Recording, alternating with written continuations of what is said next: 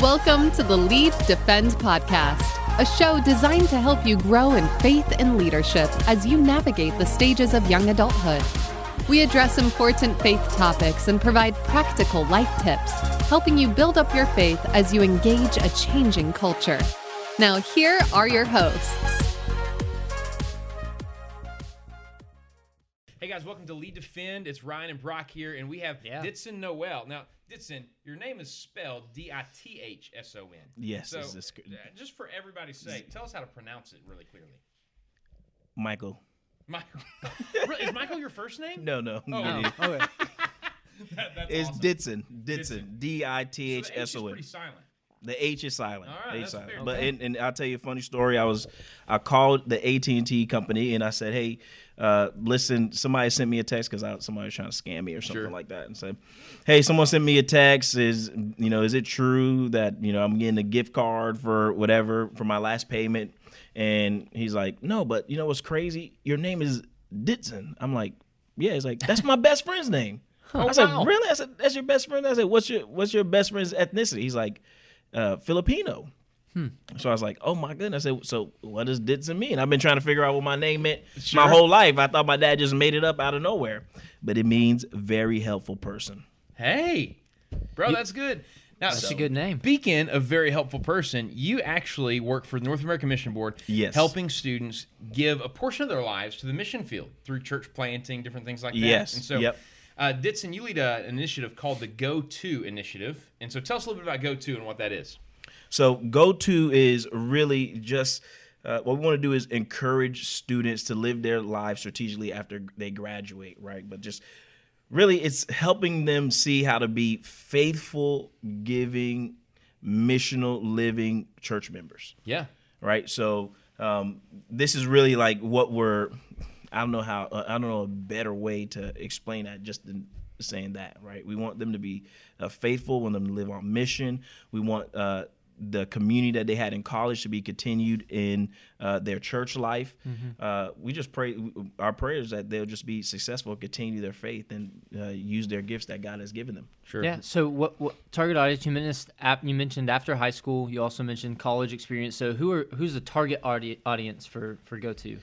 Primarily, it's collegiate graduates, right? Okay. Um, that's the way when uh, Pastor J D Uh, Greer really opened this up to the S B C.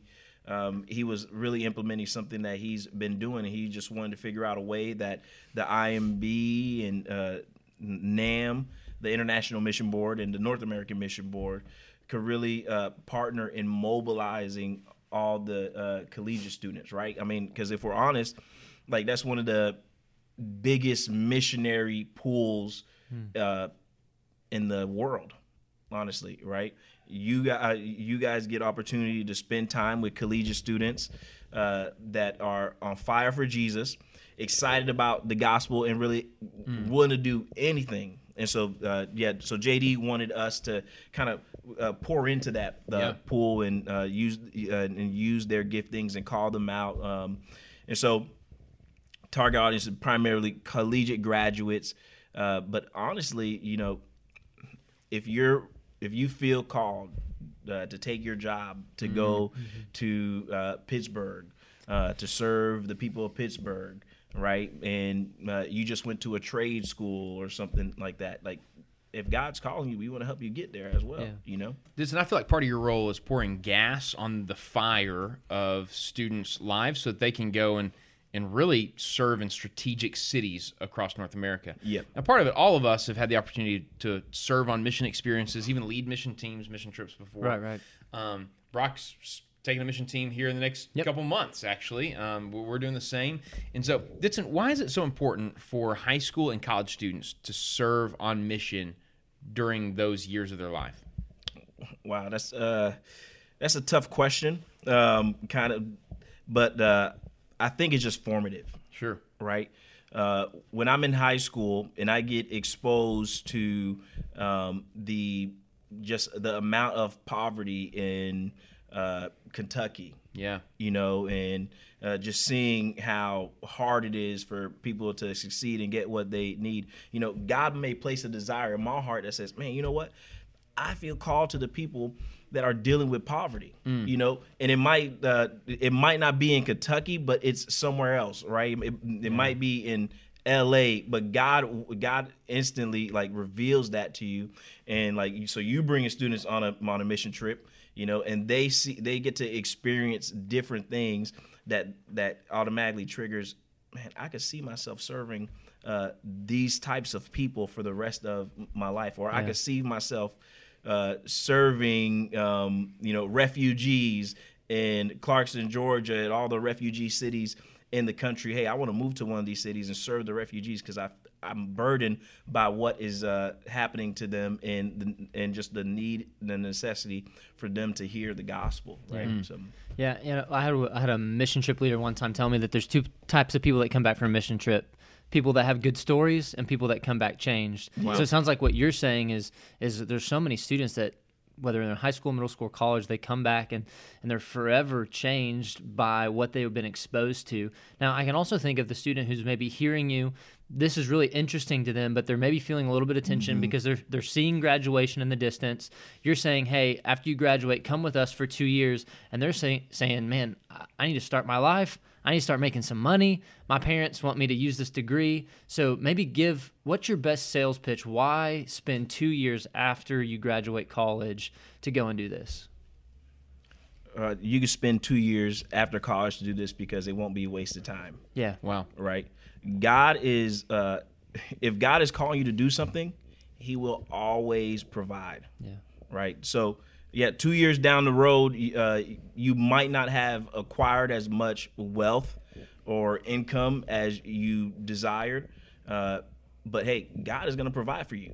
God is going to take care of you. I remember when uh, when a pastor said to me, hey, Ditson, if the Holy Spirit is calling you to do this, then he'll provide for you. And the Holy Spirit has uh, provided, and that, that. Uh, and that yeah. uh, source of encor- encouragement I always give to everyone else. We have a student, Soraya, who moved to um, Boston, and she was uh, going to start her degree and work uh, for uh, uh, aeronautical, aero, you know, uh, stuff that, you know, I was a psychology major. You Big know money stuff. Yeah yeah, yeah, yeah, yeah. I mean, stuff that's way out of our pay grade. You know what I'm saying? When she said aero, I thought she was talking about archery.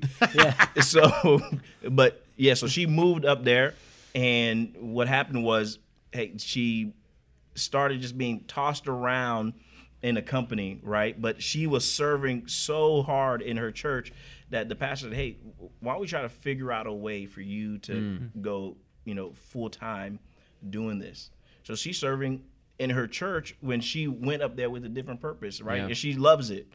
God uh, provided for her. Another dude, Tripp, he's in Salt, he was in Salt Lake City, and he just met somebody at a park and said, oh, yeah, I'm uh, I'm an engineering major, mm. you know, and they were running around the park just sharing, I guess they're sharing the gospel with people. And uh, a lady said, hey, uh, you're an engineering major? I work at an engineering firm here. Here's a card, you know. Now he's working a job at mm. that firm, right? If God is calling you, he felt called to go yeah. to uh, Salt Lake City. God provided for him. So, uh, yes, um, there are like, some things that we really have to, you know, consider and think about, but also GoTo doesn't make you give up your job. You could work mm-hmm. your job, but really it's like being a marketplace missionary. Okay. Uh, a lot of people feel like calling is, um, hey, if I'm called, that means I have to be a, pa- a pastor, right, right, or a missionary. No, God has called all of us, right? All yeah. of us have different capacities in which, like, we glorify God and we live out the mission that he's given to us.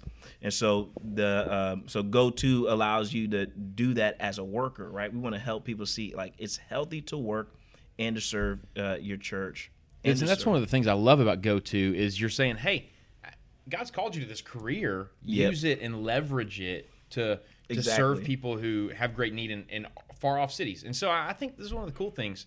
Kansas City is one of the big initiatives with GoTo. Hey, move and partner alongside a church plant yes. in Kansas City yep. and just get a job there and live your life. And, uh, and but you, while you do, be strategic in joining a church and partnering with the mission of God. It's an incredible opportunity. Yep.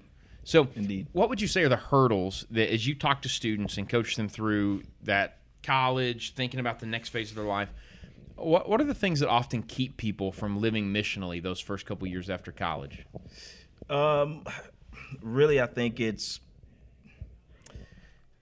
just practical things, uh, housing. Yep. Um, different uh, things that come up in the city. We're we're just coming out of COVID, right? So yeah. there's different things that may come up in a city that says, hey, I man, I now I got to go back to wherever, uh, to where I was. And so, um, yeah, just just practical things, uh, housing, uh, transitioning. And I think the big key is getting the ministry that they're coming from to partner with the ministry that they're going to. Sure.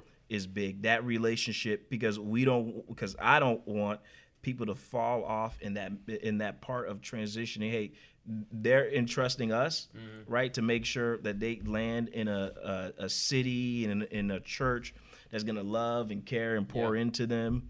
Um, and so I just think it's getting that relationship between the uh, campus ministry or uh, uh, church ministry that they're coming from and the city that they're going to. Well, let's be honest. Every transition of a person's life is an opportunity for them to flounder spiritually, transition from middle school to high school, right. from high school to college, college true. to, yeah. to whatever's next. Yep. And so it, it really starts years before the transition happens, like to plan and prepare. How am I going to honor God in this transition? Mm-hmm. Um, so if we had some big takeaways for, let's say, a sixteen-year-old student right now, thinking okay. about their next couple years, Uh, one, you've told them, hey, you need to serve on a mission trip. Like, yes. it exposes you to what God's doing. It helps transform your heart. Uh, two, you need to think through, like, what's next, not just in college, but even what could be after that and how you could start planning and preparing for it. So what other big takeaways would you give to a sixteen-year-old student with their life ahead of them? All right, a sixteen-year-old student, I'm saying, hey, start thinking about uh, university, right? When you visit a university, look to see what kind of Uh, campus ministry they have. Is the, is the campus ministry active? Are they a very missional campus ministry? What is going on there? So you want to spend, you want to make sure that you're strategic also in where you go, right? So that the people you spend your next four years with in college, they're going to pour into you and they're going to make sure that you really live out what God has uh, called you to live out, right? So be strategic about where you go and you spend uh, your life, right? Yeah.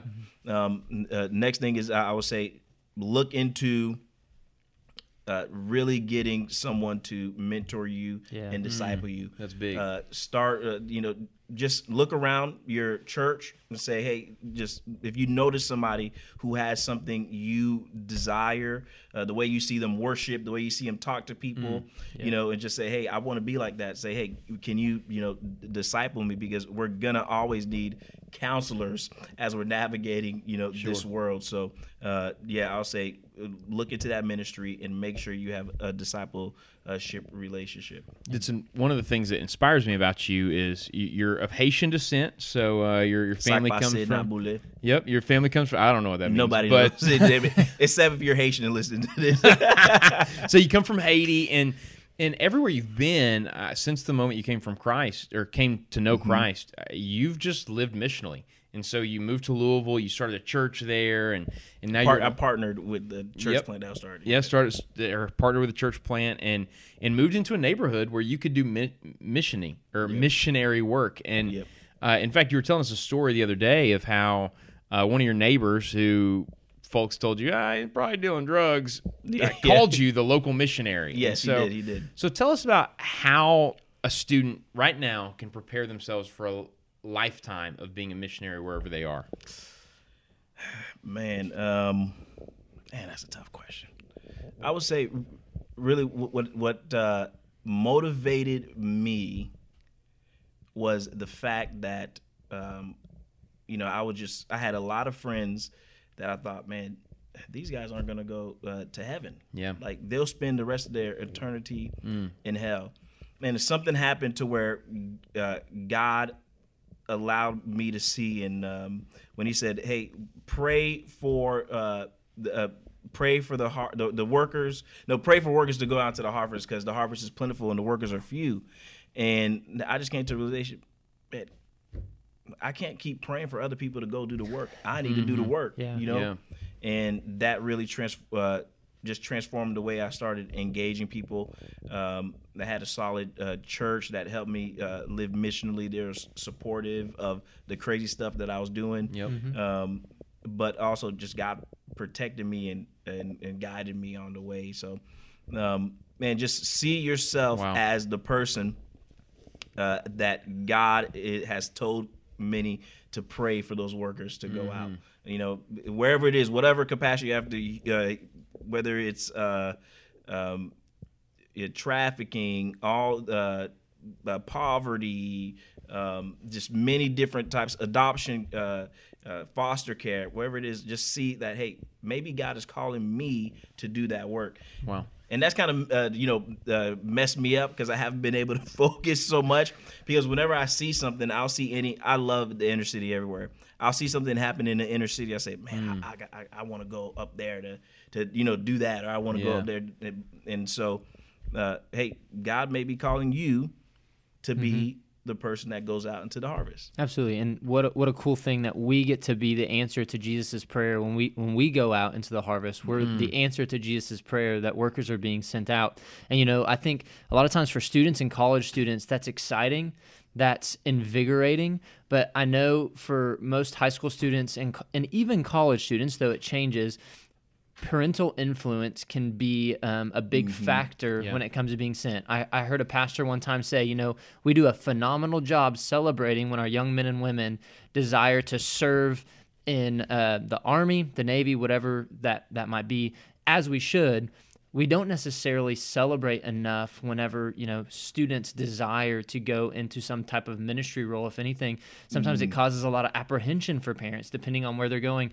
So what do you say maybe to the parent listening? We have a few parents, church leaders. Yeah. What do you say to the parent as far as encouraging them in this? But also, what do you say to that student maybe who desires to go, but the parent is a little bit hesitant? H- how do you approach that respectfully, honoring them and their role over your life, but also doing what God has called you to do? Mm.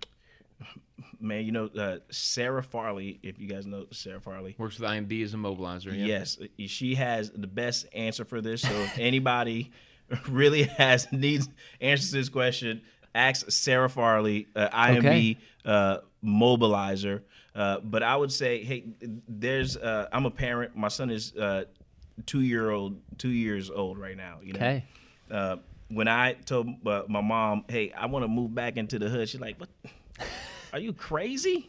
Like, you know how hard we work years and years mm-hmm. and years to make sure, like, you don't have to be there, you know? Yeah. And, and, and uh, but I was like, no, God's calling me. Uh, you're, you know, she said, you know, I'm not smart. You know that word for people that's not smart. Well, uh, she just cares about, she, she right. cares about me, right? And that uh, and that grandbaby. Yes.